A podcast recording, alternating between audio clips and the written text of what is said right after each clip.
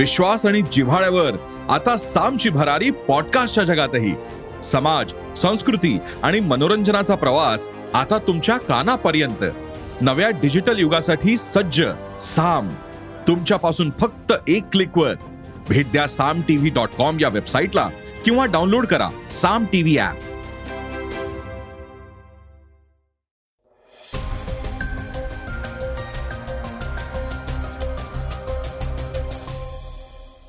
नमस्कार मी गौरी कुबेर.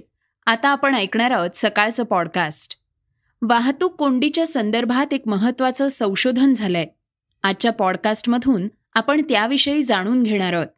चर्चेतील बातमीमध्ये मोहित कंबोज यांनी केलेल्या ट्विटमुळे नवा वाद समोर आलाय. कंबोज यांनी राष्ट्रवादीचा एक बडा नेता ईडीच्या जाळ्यात अडकणार असल्याचं सांगत नवा बॉम्ब फोडलाय. त्याला अमोल मिटकरी यांनी दिलेलं उत्तर मात्र चर्चेत आलंय. ते काय म्हणाले आहेत हेही आपण ऐकणार आहोत. चला तर मग सुरुवात करूयात आजच्या पॉडकास्टला प्रदूषणाच्या एका महत्त्वाच्या बातमीनं. प्रदूषण ही जागतिक समस्या आहे पण गेल्या काही रिसर्चमध्ये सातत्यानं दिल्ली हे सर्वाधिक प्रदूषित शहर म्हणून गणलं जात आहे गेल्या काही वर्षांपासून दिल्लीची हवामान पातळी घसरतीये. कोरोनाच्या काळात थोड्या प्रमाणात दिल्लीच्या हवामान पातळीत सुधारणा झाली होती. मात्र पुन्हा एकदा दिल्लीच्या हवामानाची पातळी घसरल्याचं दिसून आलंय. नुकत्याच जागतिक आरोग्य संघटनेनं जाहीर केलेल्या एका अहवालात जागतिक प्रदूषित शहरांमध्ये दिल्लीचा समावेश झालाय. यात विशेषत पीएम टू पसरवण्यात टॉपमोस्ट दोन मध्ये भारतातील दिल्ली आणि कोलकाता या शहरांचा समावेश आहे. एनओ टू पसरवण्यात टॉपमोस्ट दोनमध्ये चीनमधील शांघाय आणि रशियामधील मॉस्को शहर अव्वल आहे. या शहरांना जागतिक आरोग्य संघटनेनं सतर्कतेचा इशारा दिलाय. देशाची राजधानी असलेल्या दिल्लीत हवा हानिकारक असणं चिंतेची बाब आहे. दोन हजार अठरा ते दोन हजार एकोणवीसमध्ये देशातील अठ्ठ्याण्णव टक्के शहरांमधील वायू प्रदूषण वीस टक्क्यांनी कमी झालं होतं. तरी देखील जगातील सर्वात प्रदूषित शहरांमध्ये भारताच्या दोन शहरांचा समावेश आहे. आय क्यू एअरचे सीईओ फ्रँक हेम्स यांच्या मते हवेच्या प्रदूषणामुळे वर्षाला तब्बल सत्तर लाख लोकांचा मृत्यू होतो. हा विषय गंभीर आहे. यावर योग्य उपाययोजना करणं गरजेचं आहे. सततची वाहतूक कोंडी यामुळे वेगळेच प्रश्न निर्माण झाले आहेत. एका संशोधनातून समोर आलेली धक्कादायक माहिती आता आपण जाणून घेणार आहोत. वाहतूक कोंडीच्या संदर्भातील एक अहवाल समोर आलाय. त्यातील माहिती धक्कादायक आहे. वाढत्या वाहतूक कोंडीचा परिणाम हा मुलांच्या स्मरणशक्तीवर होत असल्याचं त्या अहवालात म्हटलं गेलंय. त्यामुळे अनेकांनी चिंता व्यक्त केली आहे. या रिसर्च समोरून आलेल्या माहितीनुसार जास्त वाहतूक कोंडीमुळे मुलांची स्मरणशक्ती कमी होते. त्यांच्या मेंदूचा विकासही होत नाही. स्पेनच्या Barcelona institute for global health या संस्थेनं बार्सिलोनाच्या अडोतीस शाळेच्या मुलांवर रिसर्च केलाय. सध्या हा रिसर्च चर्चेचा विषय ठरतोय. या रिसर्चमध्ये म्हटलंय की ट्रॅफिकमध्ये वाजणारे हॉर्न्स गाड्यांचा आवाज मुलांची स्मरणशक्ती कमकुवत करतात. बार्सिलोना इन्स्टिट्यूट फॉर ग्लोबल हेल्थनी सात ते दहा वर्षांपर्यंतच्या दोन हजार सहाशे ऐंशी मुलांवर रिसर्च केलाय. या रिसर्चमध्ये दिसून आलंय की बाहेरच्या आवाजाची पातळी पाच डेसिबल असेल तर मुलांची स्मरणशक्तीची क्षमता अकरा पूर्णांक पाच टक्क्यांनी कमी होते. एवढंच काय तर आवाजाची पातळी अधिक वाढली तर मेंदूचा विकासही मंदावतो. जास्त ट्रॅफिकमुळे मुलांच्या मेंदूची वाढ खुंटल्यानं त्याचा परिणाम त्यांच्या अभ्यासावर होतो. अभ्यासात मन लागत नाही आणि त्यांची स्मरणशक्तीही कमी होते. त्यामुळे मुलांच्या भविष्याचा विचार केला तर शाळा या ट्रॅफिकपासून दूर असणं आवश्यक आहे असं निरीक्षण त्या अहवालात मांडण्यात आलंय. मोदी सरकारनं शेतकऱ्यांसाठी मोठी घोषणा केली आहे ती काय आहे? हे आता आपण जाणून घेणार आहोत.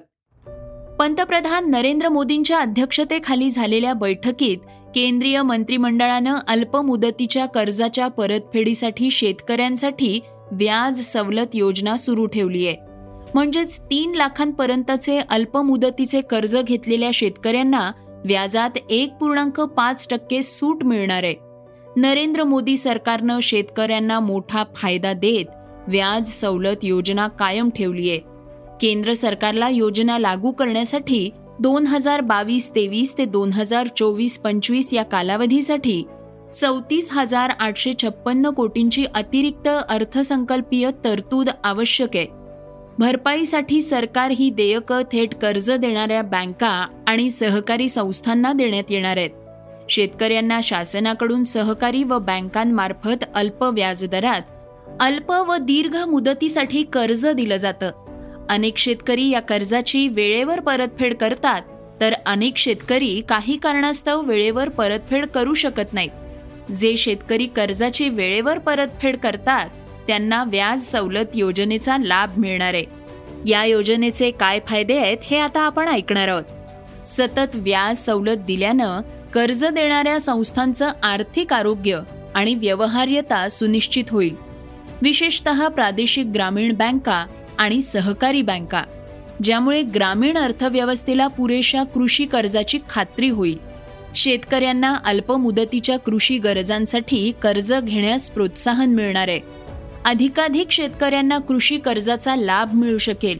त्यामुळे रोजगारही निर्माण होईल. पशुसंवर्धन दुग्ध कुक्कुटपालन मत्स्यपालन यासह सर्व कामांसाठी शेतकऱ्यांना थेट प्रोत्साहन मिळणार. आहे याशिवाय लघु उद्योगांसाठीही शेतकऱ्यांना अल्प व्याजावर अल्प मुदतीचं कृषी कर्ज मिळू शकणार आहे.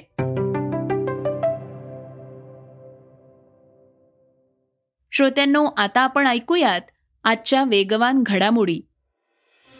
ट्विटर वापरल्याप्रकरणी सौदीतील एका महिलेला चौतीस वर्षांच्या तुरुंगवासाची शिक्षा सुनावण्यात आली आहे.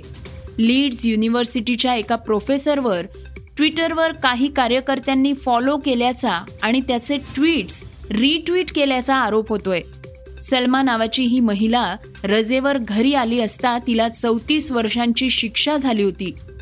सौदी अरेबियातील विशेष दहशतवादी न्यायालयानं ही शिक्षा सुनावली आहे चौतीस वर्षीय सलमा ही दोन मुलांची आई आहे.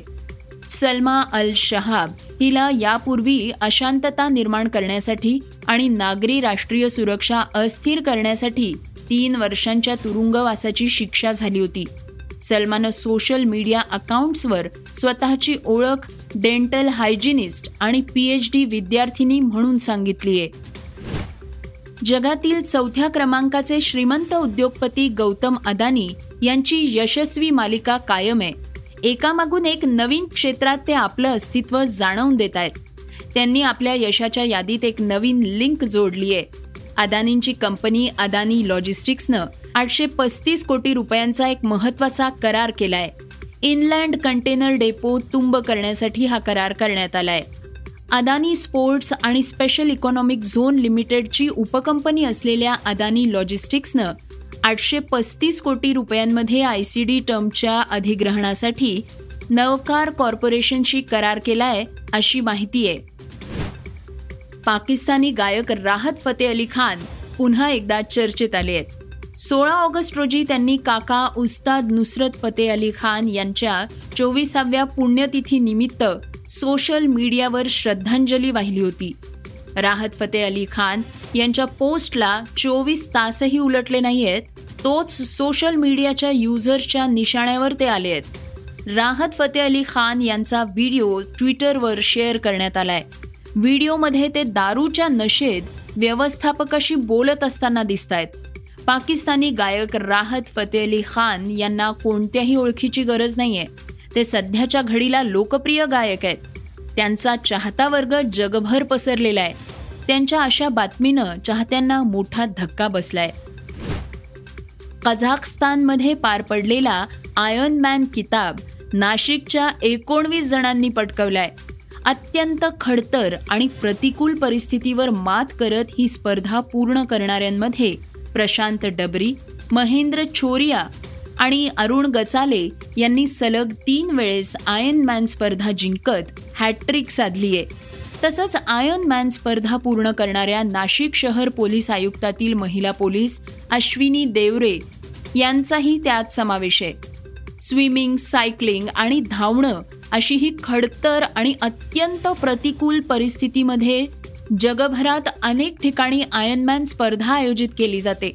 कझाकस्थानच्या आयोजित करण्यात आलेल्या आयनमॅन स्पर्धेसाठी नाशिकमधील एकोणवीस जणांनी सहभाग घेतला होता. श्रोत्यांनो आता आपण ऐकणार आहोत आजची चर्चेतली बातमी. मनी लॉन्ड्रिंग प्रकरणात राष्ट्रवादी काँग्रेसचे अनिल देशमुख आणि नवाब मलिक हे दोन मोठे नेते तुरुंगात आहेत.